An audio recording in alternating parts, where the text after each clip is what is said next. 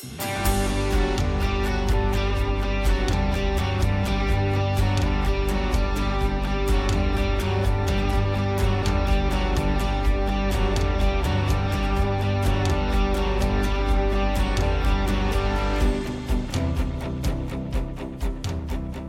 this is Dr. Mike Barnett with the First Baptist Church of Ocean Springs, Mississippi. Thank you so very much for tuning in to our podcast, and I pray that today's message will be a blessing and an encouragement to you. We are engaging our people at First Baptist Church in an emphasis called Who's Your Mission? It is a challenge to personal soul winning and personal evangelism for the year 2023. We've asked our people to ask God for at least one soul to be burdened for, that they might go after that soul and win them to the Lord Jesus Christ. That is the theme of these current messages. And I pray that they will encourage you to be a soul winner and go after one soul that needs to be saved now and to know Jesus now. I pray these messages will help you. And again, thank you for tuning in.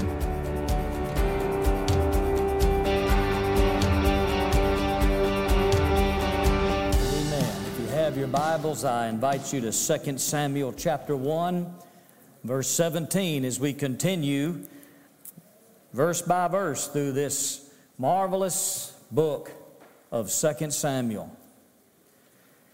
I am uh, very blessed by our music today. And I thank the Lord for the truths in those songs, and we worship Him with our voices today lessons on lament. Lamentate, lamentation, lament. Lament is included in grief, or rather, grief is included in lament. Lament, grief is on the inside. Lament is what is shown on the outside and it is a Bible doctrine. Lament is something that we need. We need to express our grief in those seasons and experiences that come upon us, and we need to grieve and lament during those times. It is a part of life, and the Bible speaks to it. The prophet Jeremiah wrote an entire book on it. Lord willing, in keeping with uh, our theme in 2 Samuel, we'll be dealing with the book of Lamentations on Wednesday night. Jeremiah wrote an entire book to lament the sins of the nation and the judgment that it brought upon them, the nation of Israel in the Babylonian exile. Ezekiel records lament, but it is God's lament over the sin of the nation, his chosen people. We read some personal laments. Abraham lamented when his wife Sarah died. Isaac grieved and lamented his mother's death. We read where Jacob died and Joseph and his brothers and Egyptians went out into the Canaanite desert and lamented and the Canaanites said, The Egyptians have lost somebody very special. Lament is a part of the Bible, it's a part of life. We need it, we've got to have it. Um, I uh, preached my mother's funeral back in 1996. She died on Thanksgiving Day at 57 years old. And I um, was asked by the family to preach her funeral. And I did.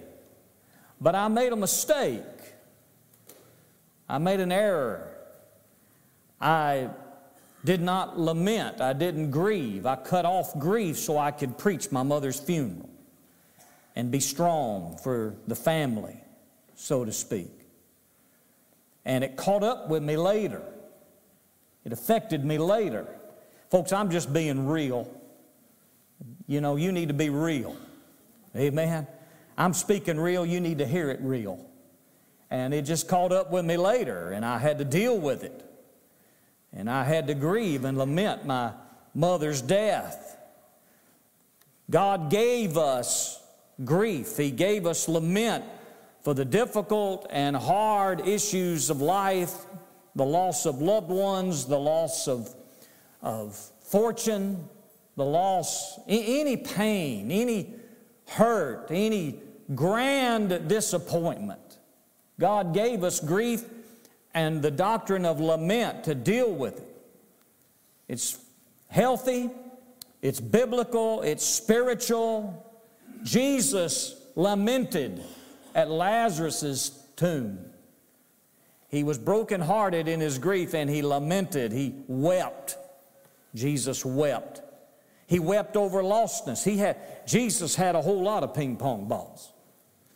And he said, Oh, Jerusalem, Jerusalem. He cried and wept. I would have gathered you unto myself like a mother hen gathers her chicks, and you would not. He lamented the loss, the lost. And so lament is a part of life, and it's taught in the Bible, and it's taught in Scripture. It's a Bible doctrine. We don't hear about it much because we don't like to talk about lament. We, we want to have uh, uh, hunky dory times all the time, but it's a part of life. David had just heard about the loss of Saul and Jonathan. Saul, his enemy, the man who tried to kill him for 15 years. And he laments, and it's David who teaches us much about lament. And so we learn some lessons. Let's read the text together. 1 Samuel chapter 2 and verse 17 now, we're going to read all the way through chapter 2 and a part of verse 1.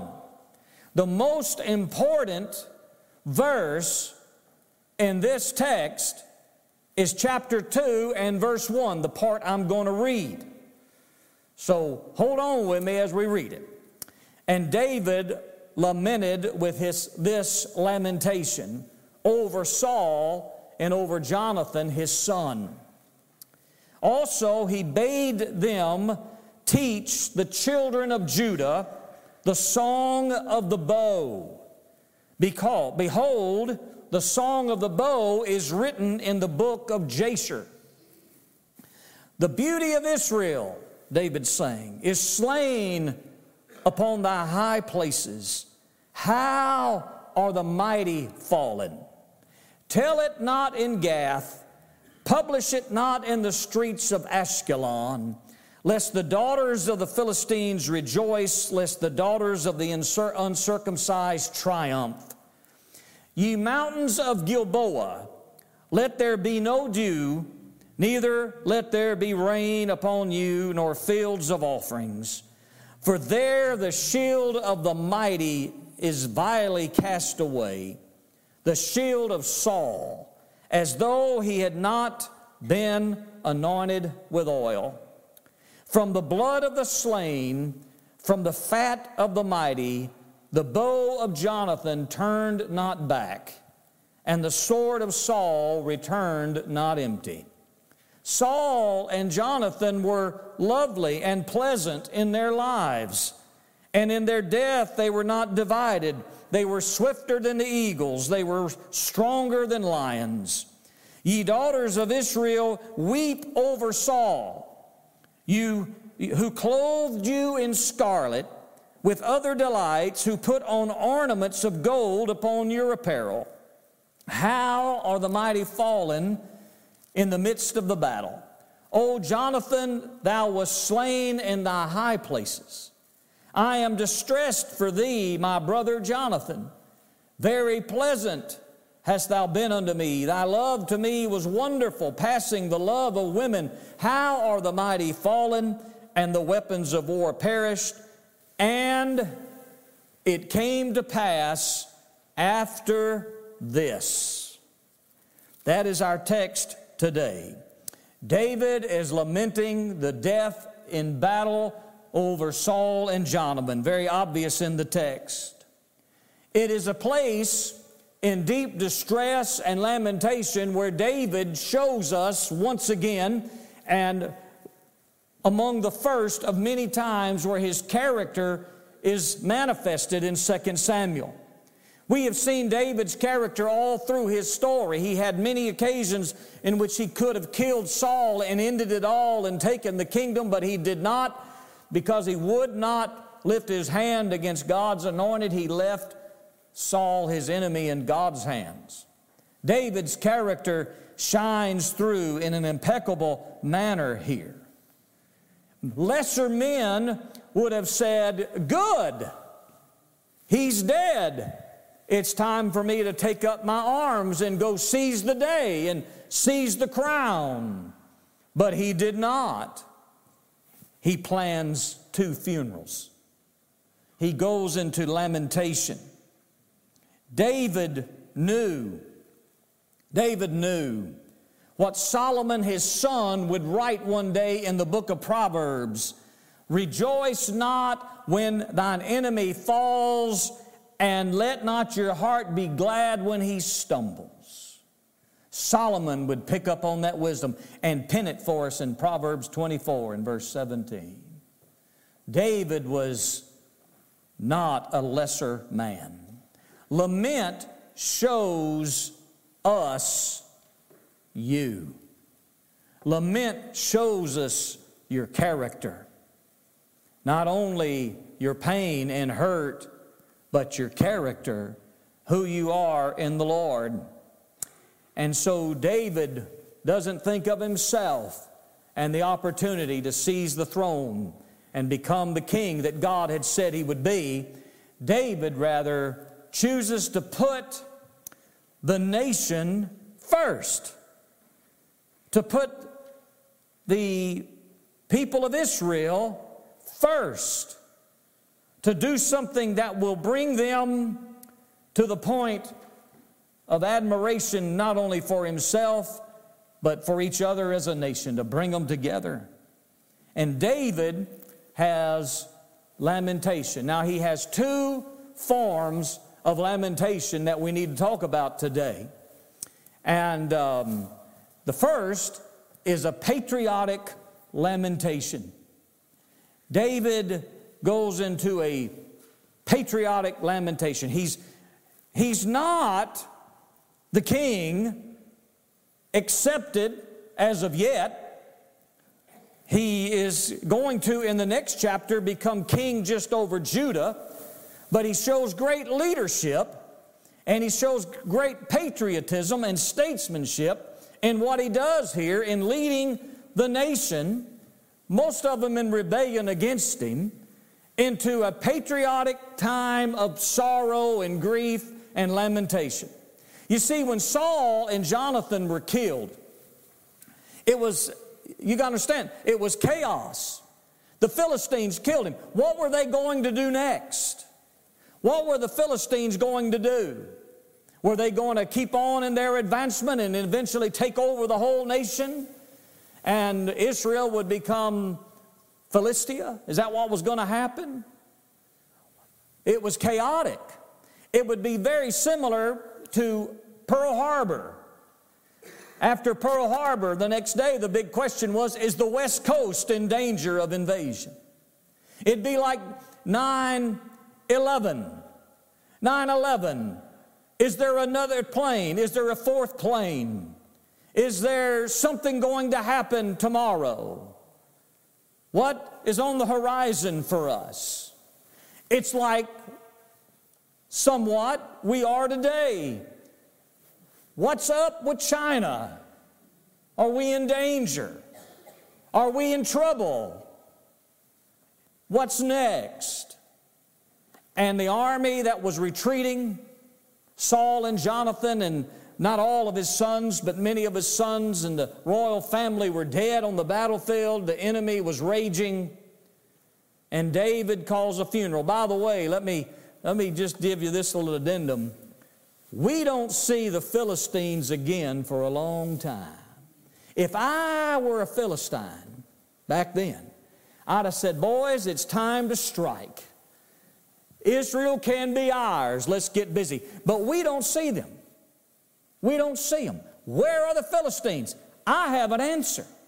And I'm going to give it to you on an upcoming Wednesday night, but not today. Where are the Philistines? David is throwing a funeral. What a time to attack, but they didn't attack. He throws a patriotic lamentation.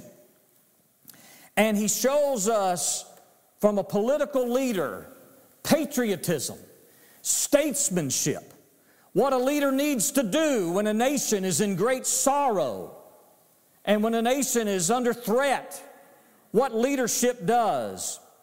And he does three things. And I want to tell you something, folks. Sometimes you get up and you preach the Bible and you get accused of getting into politics, when in reality it's the Bible. You know, the Bible speaks to politics. So today we're going to get a little political, amen? You say, what are you going to be, a Democrat or a, or a Republican? I'm going to be a Baptist preacher. I'm going to be a King James Bible today, amen? Is that good enough for you? So let's camp down on it, all right? Patriotic lamentation. Notice three things David does. First of all, he records the lamentation. He records the lamentation. The Bible says that David wrote a, book, uh, wrote a song, and he instructed his um, men or whoever did it, his court, wherever he was, to install this song. Maybe he did this after he became king or what have you, to record the song in a book called the Book of Jasher. Y'all read that? Now, this is a book that we, we, we don't know where it is. We, we've never seen it, nobody's ever seen it. God chose to not preserve it, and also it is not part of the inspired Word of God. There's only one book inspired by the Lord, and that's the Bible. And this book of Jasher was an important book in the history of Israel. You know, we have important books. Did you know that? I have books sitting on my home study in my de- on my desk right in front of me. I have a, a copy of the Bill of Rights and a copy of the Constitution of the United States. If you come to my study and look at my library, you're going to see a whole section on history and biography of great Americans. And I read them often. It's our record, it's our book of Jasher. And the book of Jasher was more than likely just a record of the heroic deeds of mighty people in Israel. Um, it is also mentioned in the book of Joshua. Joshua, when he fought a battle and said, God, we need more time, and God made the sun stand still. Remember that? And that is recorded in the book of Jasher. It's also a copy of the Word of God. Well, the song's here in our Bible so we can read it. If we had a book of Jasher, we might have, uh, we might have a chapter on George Washington. We might have a chapter on Harriet Tubman. We might have a chapter on Lincoln. We might have a chapter on John Wayne, Jim Bowie, uh, Stephen F. Austin. You might have a chapter on great people in history. Might record some of the songs. David had a song put in it, the Song of the Bow. We might have songs in our book of Jasher. When Johnny comes marching home, over, over there, remember that one? Over there. There might be his eyes on the sparrow. That's a good one, might be in there. But the exploits and the great things about the history of a nation and that nation were in that book. Now, uh, it's, it's not part of the Word of God, but you know, those books are important. You got to write it down so people can remember and know. Amen? And so he recorded uh, the lamentation because he did not want the nation to forget Saul. And he did not want the nation to forget Jonathan. And the second thing he did was is he recognized the loss. In verse 20, he starts singing a stanza of that song about Gilboa. That is the mountain, that's the battle, that's the place where Saul and Jonathan were killed. It's Gilboa. And David says, No more dew, let no more dew fall on Gilboa. Let Gilboa, the mountain in the valley, and the hills of Gilboa, let no more rain fall on it, no more crops come from it. No more will it be a blessed place in the nation of Israel. It'll be a place of sorrow and grief where people can go and remember this great loss. We put monuments in places. Go to Vicksburg to the battlefield where North and South fought. Go to the Vietnam War Memorial here in, uh, here in Ocean Springs, the state's Vietnam Memorial. We put monuments up to remember these things. And for the most part, they're not always happy places, but they remind the nation of great loss and great sorrow, the 9 11 monuments.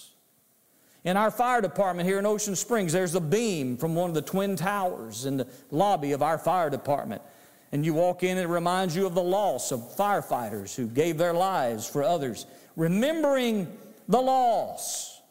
Gilboa in the Bible is always and only mentioned in terms of the death of King Saul. There's places like that in our history, places like that in our country.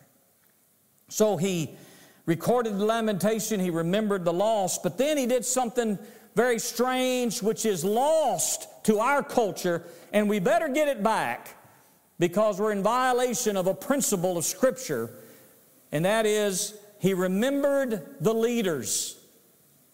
He remembered the leaders. He had a selective memory for Saul, but not really.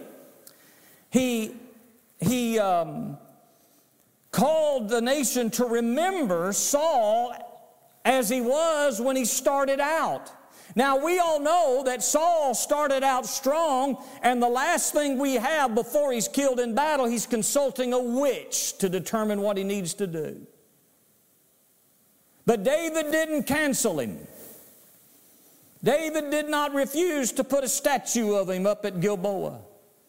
And David did not just harp on that and say, Good, he's dead, an evil man is gone from our midst, and I can now be king, he's out of my way. David said, Remember Saul when he started out. Remember what was good. He even told the ladies of the nation, he says, Ladies, remember, let me look at verse 24. Ladies, Weep over Saul. He clothed you in scarlet with other delights, who put on ornaments of gold upon your apparel. He remembered the good things about King Saul. But he was very honest about it, though. He also mentioned in a very tactful way, but a very forthright way, the sadness of Saul's life the bad things about Saul. Look at verse 21. He says, um, talking about Gilboa, he said, For there on Gilboa, the shield of the mighty is vilely, with, with violence cast away, the shield of Saul as though he had not been anointed with oil. Now, what that is a reference to is, is those soldiers would oil their shields regularly to protect them from cracking, the leather from cracking and, and then being, uh, being damaged, and not being able to shield them from arrows and spears and stabs and whatnot in battle. And if they didn't oil their shields, they would crack and the soldier would be vulnerable. The shield would be no good in battle. And David says, at Gilboa, there is a shield drying out in the hot sun as if it had never been oiled. And he's talking about how Saul finished. It was as if he was an ever anointed king, like his shield was never anointed.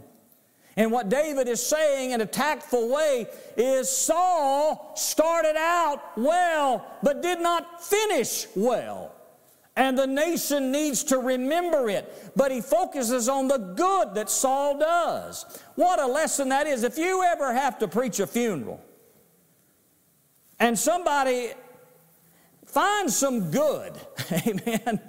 Didn't your mama used to say, don't speak ill of the dead? Sometimes it's pretty hard. You've heard the old line of a preacher up there preaching a funeral. He's talking about how wonderful the man was and how great he was and a wonderful person and kind. And the mother elbowed the little son next to her and said, Go up there and see if that's your daddy he's talking about. Amen. Well, that never has happened to me, but uh, I did have one where somebody got up and started to really berate the deceased, and that was awful. But I won't tell you, he remembered the good thing. He mentioned the bad thing. He remembered the good thing and did not forget the bad. That's how it needs to be with our national leaders, dear friend. Let me ask you a question Is it wise for a nation to take what is bad and sinful about our past leaders and refuse to even acknowledge their good that they did? And therefore cancel them out. I think we need to learn a lesson from David that that's not the wise way to handle our past leaders. Amen. I just haul on saying I'm not full. I think this cancel culture is a bunch of wickedness in my mind. I know, I know they've sinned. All have sinned. Let me tell you something, folks. If that's the if that is the basis for canceling somebody out because they've sinned, you're going to be canceled. And I'm going to be canceled. We might as well just forget about having funerals altogether and cancel them out. You want to put Mike Barnett's name on a tombstone? Don't you know he was a sinner? We don't want to remember him. Well, I, you will be doomed to repeat it if you don't remember it. And so, patriotic lamentation. That's what he did. But also in this, there's personal lamentation. He had, while he had select memories of Saul, he had special memories of Jonathan. The bow, the song of the bow, was about Jonathan. Jonathan was skilled with a bow and arrow. No doubt, David is remembering that evening when Jonathan said, David, I don't know what my dad Saul wants to do to you. I don't know if he's calmed down or if he's still set on killing you. So I tell you what, I'm going to go to dinner tonight. And if he says, Where's David? I long to see David. All is well. I forgive him. I think he's going to be all right. Then I'll send you a signal. I'll shoot the arrow here. But if he wants to still kill you, I'll shoot it way out there. And I'll have a lad run and get it. And he's reminding that night, that evening of the bow, when Jonathan, the expert with a bow and arrow, was in a hard place. Jonathan, to me, when I get to heaven, I want to talk to Jonathan and I want to ask him, Jonathan, your daddy was so evil and, and, did such sin in trying to kill David, and you had a right heart. You were next in line, Jonathan, to be king. You were next in line but you looked at David and said, I will not be king. You have been anointed king, and God has made you king. I submit to you and surrender to you. But he was caught between his dad and what was right with David. Can you imagine being in that position? He's really heroic. And he handled that. He had the law saying, honor your had the word of God promising David the throne. If he sided with David, he was in the wrong because he didn't honor his daddy. If he sided with his daddy, he was in the wrong. What do you do? Well, I'll tell you what you do. You study Jonathan, and you do what Jonathan did. And he did the best he could with wisdom. And he warned David, and David fled, and Saul pursued him. He put his relationship with his daddy in jeopardy because the blood of Jesus is thicker than the blood of man. And that's what he had to do. And I'm sure he remembered that. Verse 26, he says of Jonathan, he says, The love of women was surpassed by my love for you and our love for each other. Now, I want to tell you what David has in mind there. David is thinking about Michal, his first wife. Michal was Jonathan's sister, Saul's daughter. And one day, Saul says, Whoever goes and kills a hundred Philistines can have my daughter to wife. That was the dowry. And David went and did it. No problem for David. Went and did it. And came back and married Michal. When David had to flee, Saul took Michal and gave him to somebody else. We're going to see upcoming in chapter 2 where David said, I want her back. And he gets her back. He shouldn't have took her back. We'll talk about that later. Now, I want to tell you, if my wife ever, she's in children's church today, but if my wife ever leaves me, I'm going with her. Amen. Hallelujah. I'd, man, I'd be dressed like a, I'd look like a circus tent up here dressed on Sunday morning if it wasn't for my wife. But Saul took her and gave her to somebody else to insult, embarrass David, and make a, make a, a political statement saying there is absolutely no way David is in line to be king. Well, we're going to see coming up when David, when David says, Oh, yeah, oh, yeah, I'm king. Bring my wife back to me. We'll get to that in a couple of years. But he remembers Jonathan, and see, Michal loved David. When they married, Michal loved him. But Michal seems, if you were to study her personality as revealed in Scripture, she seems to vacillate. She's not real committed at times, and at times she seems very committed. She does put her life on the line uh, for David at one point, and but just seems. But Jonathan says, Jonathan, unlike your sister, you've been faithful to me. You've been faithful to the one who is the rejected king. And so he lamented, at this funeral, he lamented Saul's shield, but he celebrated Jonathan's submission. And it's incredible. And so this is what lament looks like. Now, all that has been the introduction. What do you do in times of lament. What do you do? Well, David conducted basically two funerals. One question I get asked to me often, and I, I, do, I, do, I do preach several funerals. I think I've preached close to 300 funerals since I've been here as pastor. Um, hadn't counted them in a while. I do keep records, but I hadn't counted them in a while, but a bunch of them. And um, people ask me all the time, Preacher, what kind of funeral is the most difficult to do, the kind of person that you bury. Well, let me tell you what. A saint of God that is, is there in the, with the Lord, and you know it, and everybody else knows it, even the pagans know it. You celebrate that life, and you preach the gospel to those who that aren't there, or who those who are there to attend the service, and you you talk about the life they lived for Christ, and you celebrate that life, and you celebrate Christ in them, the hope of glory, and, and all. When somebody's not saved and, and you know it, you get up and preach the gospel. Funerals for the living, not for the dead. You get up and preach the gospel. And you, you tell them, you know, how to be saved, that they need to be saved. But I, I will tell you, if you die like Saul, that's the toughest kind of funeral to do. If somebody dies like Saul. Saul started out good, got jealous and bitter and angry and mean, murdered people. Downward slope. God finally said, I'll never hear a word from you again, Saul.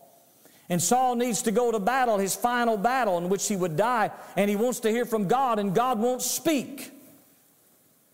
And he goes to a witch. Tried to kill David several occasions. Now, was Saul a Christian? Was he saved? That's the question. You read some scholars and they'll say, oh, yes, he was. And then you read some other scholars and say, absolutely not. He was an apostate. So about 50% of them say yes, and 50% of them say no. That's the hardest kind of funeral to preach when you just don't know, when it could be 50 50. And this is the invitation for some of you here today. Are you 100% sure that if you died today, you'd go to heaven? Do you know Jesus as your Savior in a 100% fashion? There's no 50 50. Well, I'm 40%. I'm 40% convinced I'm, I'm saved. Well, that means you're 60% not convinced. Well, I'm 90% sure I'm saved, preacher. Well, that's 10%. That means you're not. You going to gamble on that? Are you 100% certain that if you died today, you'd go to heaven? Because let me tell you something. If you're not 100% certain that you're trusting Jesus Christ and only Jesus Christ to get you to heaven when you die, and you're not 100% certain you're saved, I can't be 100% certain that you're saved, and you're going to give me a hard time at your funeral. And your family's going to have a hard time. You need to be saved and sure and sure and sure that you're saved. First John says these things are written that you may know you have eternal life. Aren't you glad we don't have to wait till we die and stand before God to find out we're saved? You can know now. You trust Christ, He changes your life, and you reflect the fruit of the Lord Jesus in your life for the rest of your life. That's how you know you're saved in a nutshell. So, do you know you're saved? The second part of the invitation, well, the first part is, is if you're not 100% certain, we're going to sing a song of appeal in a minute, an invitation song. And what you need to do, I'm asking you to do, if you're not 100% certain that if you died today, you'd go to heaven, you need to slip out of the aisle, wherever you are, in the balcony. Well, I'm a church member, preacher. I don't care. It doesn't matter. It doesn't matter. You're not 100% certain that you're saved. You walk down this aisle, I'm going to be standing right up front. Jay's going to be up here leading people. People are going to be praying for you. Jay's going to be singing. People are going to be singing to the Lord. God's going to be speaking to others just like He's speaking to you. You come forward and you say, Preacher, I want to be 100% certain that I'm saved and that when I die, I'll go to heaven. I don't want to be like Saul. I want to be like Jonathan. And we'll help you. We'll show you what the Bible says. Now, maybe you are saved and you do have 100% assurance that you're saved. What do you do with lament?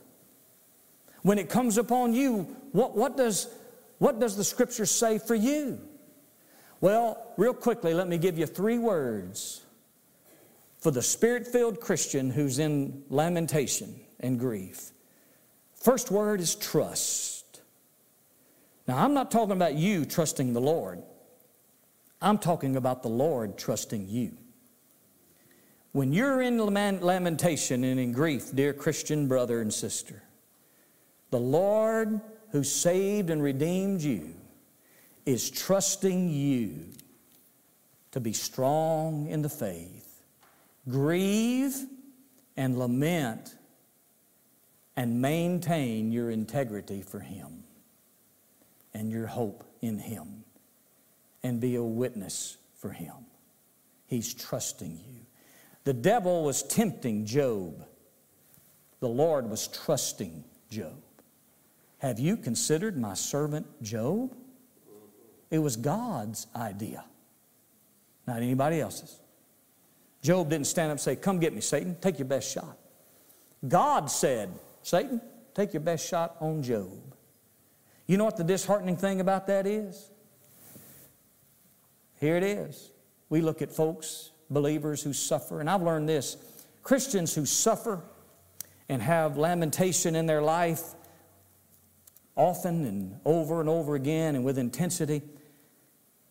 I don't think the question ought to be, why are they afflicted? I think one question ought to be is, does God trust me to be afflicted like that? Amen or oh me? Is, why, is God trusting me? Would God trust me with that? Because He trusts them. Second word I want to give you is testimony. Testimony. See, and it came to pass after this. What are you going to do after this? After the grief and lamentation, during the grief What's the reason for it? The reason for it is a testimony of the Lord Jesus Christ. That's what He's trusting you with. It passes by you. so you can bear testimony. All grief and lamentation passes by you on its way to somebody else. Always. Romans 8 28, certainly. For we know, we don't think, we don't hope, we don't hope so, we don't believe, we know that all things work together for good to them that love the Lord and are the called according to his purpose. We know there's good in it, so we bear testimony for it. Passes by you. 2 Corinthians chapter 1 and verse 6, Paul says, I've been beat up in this prison. I've been afflicted. I've been in great pain, grief, and lamentation. And he told that Corinthian church, it's all for your sake. You're going through it to help somebody else down the road. That's what the Christian life is for. That's what it means to live for Jesus. You help somebody else go through it down the road. I opened up talking about my mother's death. You know what? That made me a better pastor. That made me a better Christian to help minister to people when my mother died at a young age. Now I can help somebody else because I've been there. I can, not only can I sympathize, but I can empathize with them. One of the greatest tools of a pastor in a local church is when he has somebody in front of him who is suffering and grieving and going through a lamentation, whatever it may be. And he can pick up the phone and say, Brother X, I have Brother Y in front of me, and he's going through what you went through five years ago. Can I send him your way? And Brother X says, Send him on. I didn't go through that just to go through it. I went through it to be a better minister of the Lord Jesus Christ and to bear testimony of His sustaining grace and often even His saving grace. That's what you do with lamentation, you turn it into a testimony. About three weeks ago, I preached a funeral for a 40 year old young man. I was his childhood pastor up in West Monroe, Louisiana and he died. He had some struggles and issues in life, and he, he died at very early over in Baton Rouge. His mama called me and said, Can you come and preach the funeral? He loved you. You were his childhood pastor. You helped raise him a little bit. Can you, can you come? And I said, I, I'll get down there. We'll do it. And I was got together with the family to plan the service. And I asked a question I always ask Is there anybody else who will speak? And they said, Well, um, if you want to, you can ask. As a matter of fact, that'd be a good idea. Won't you ask? Now, preachers don't usually like that because sometimes you got to spend 15 minutes solving the problem. But I do it, family wants to do it, and that's fine. And a young man approached the podium at the funeral home, and uh, long hair, big old rough looking boy. And uh, he had a Bible, an old wore out Bible in his hand. I said, Well, that's a good sign. And he opened it up and he looked at Miss Patience, the mother of who had lost her son, said, Miss Patience, I grew up in your house. Jamie grew up in my house. We were friends since we were boys. And he said, This is my grandma's Bible. He said, My grandma used to read from this Bible. And he said, I opened it up when Jamie died and looked, and I found where she had made some marks on this Bible story. And he read about Jesus turning the water into wine. And he took about 10 minutes and he preached one of the best sermons on Jesus turning the water to wine I ever heard. And he said this He said, Miss Patience, I started drinking the world's wine from these bars and liquor stores as soon as I could get it. And he said, Today I'm professing Jesus Christ as Lord and I'll never drink the world's wine again. I'm going to start drinking Jesus' wine. Amen. I about come off that pew having a hallelujah fit. Amen. Yesterday, Tracy and I were back in West Monroe for an 80th birthday party for a dear friend. Mama Patience calls me. We got there Friday night and we kind of wanted to have a date night, so we were walking around Walmart. Actually, it was the Pecanland Mall, 520. We were in Pecanland Mall needing to go to Walmart. I saw what that stuff cost in the mall. I said, we can get cheaper at Walmart. I was walking around that Pecanland Mall, and phone rang. I said, look here. Miss Tracy says, does she know we're in town? I said, I didn't tell anybody we're in town. I answered the phone, and she said, I got to tell you something. She said, Today, a young boy came to see me, a friend of Jamie's, and he was at the funeral. And he came to tell me that last Sunday he went to a church and gave his life to the Lord Jesus Christ. See, you bear testimony in your lament. And she proved herself trustworthy because she was sad and grieving and emotional, and it was heart wrenching and it was rough and it wasn't pretty. But she maintained for the Lord. And those boys saw that in that mama and said, That's what we need. And they gave their lives to the Lord Jesus and were saved because of her testimony that He used to bring them to the Lord. When you're in lamentation, dear friend, you have testimony. And then the third word I want to give you if you are in lamentation is time. Some of the old timers said when they looked at verse 2 and saw it came to pass, they said, Life goes on. I try, and I choose my words wisely here, I try not to say that to people because sometimes it's unbelievable with the hurt and the pain that people are enduring at that moment. And you go up to them and say, Time heals all wounds, or in time to come, you'll get over it. Uh, well meaning people say some stupid things. and so I don't say life goes on. I, I'll say something like, you know what, the better days are coming because that expresses our biblical hope. And sometimes I wonder if I even need to say that. Some, you know, when you don't know how to minister somebody, when, you, when you're going to, a, to somebody who's in sorrow or grief and you don't know what to say, you ever been there? I, I'm there all the time, folks, all the time. I go to a house, I say, God, I don't know what to say. And you know what God always says? I've given you a whole book. Amen? And so, but when you don't think you know what to say, you're more qualified to minister to that person than anybody else. Job's three friends came to minister unto him, and they sat quiet for seven days. It was the best seven days of their life. Then they started talking, and good night of living. But God says it here. Let God tell them that, that, that life's going to go on. Better yet, God will show them when life goes on.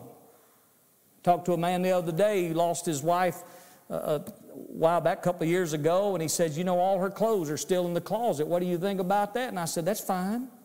Who said you hadn't moved clothes? Well, some of the families telling me move on. I said, Well, they hadn't lost what you lost. Keep them clothes in there. When God says it comes to pass, let God move it to pass. You just keep them clothes in there. Doesn't make a difference. Sometimes we rush people. But time. Here's the thing about time. You ready for this? You're in grief and lamentation. Here it goes. Psalm 30 and verse 5. Weeping may endure for the night, but joy comes in the morning. I want to tell you what. Physically, the sun comes up in the morning and the next day it comes up, and the next day it comes up, and the next day it comes up. And you have good days and good days, then you have a bad day. Then you have a bad three days. Then you have a bad month. Then you have good days and good days. But I won't tell you, joy comes in the morning, not when the S U N comes up, but when the S O N comes down. And that's what we look forward to. And God will give you strength, and God will give you peace, and God will give you help. And you be a testimony for the Lord. People tell me, boy, we just need to stay busy. You need to stay busy. You need to stay testifying. Stay testifying and use it for the glory of God. You were bought with a price, as was I when we were saved. Nothing we have belongs to us, not even our grief, not even our lamentation. It belongs to the Lord. He paid for it on the cross. And when we surrender to Him, He's our Lord. He wants to take that and use it for His glory. You're successful when you give glory to the Lord Jesus. Well, I hope this helped you along the way. First part of the invitation are you 100% certain if you died today you'd go to heaven? Second part, God's trusting you. Are you using it for a testimony for Him? And then the day's coming in time when joy will come in the morning. Let's all stand for our song of appeal. And if God has spoken to you and you needed to make a decision for the Lord, I'm right up front. I'm here to help you. Not going to point you out, not going to embarrass you, not going to parade you in front of everybody. Matter of fact, we're going to hear your need and we're going to go somewhere where we can talk to you and minister to you. That's what we're going to do. And you come as the Spirit leads. This is Cole Andrews. Thank you for tuning in to our sermon podcast. Just wanted to encourage you to visit our website, fbcosms.com.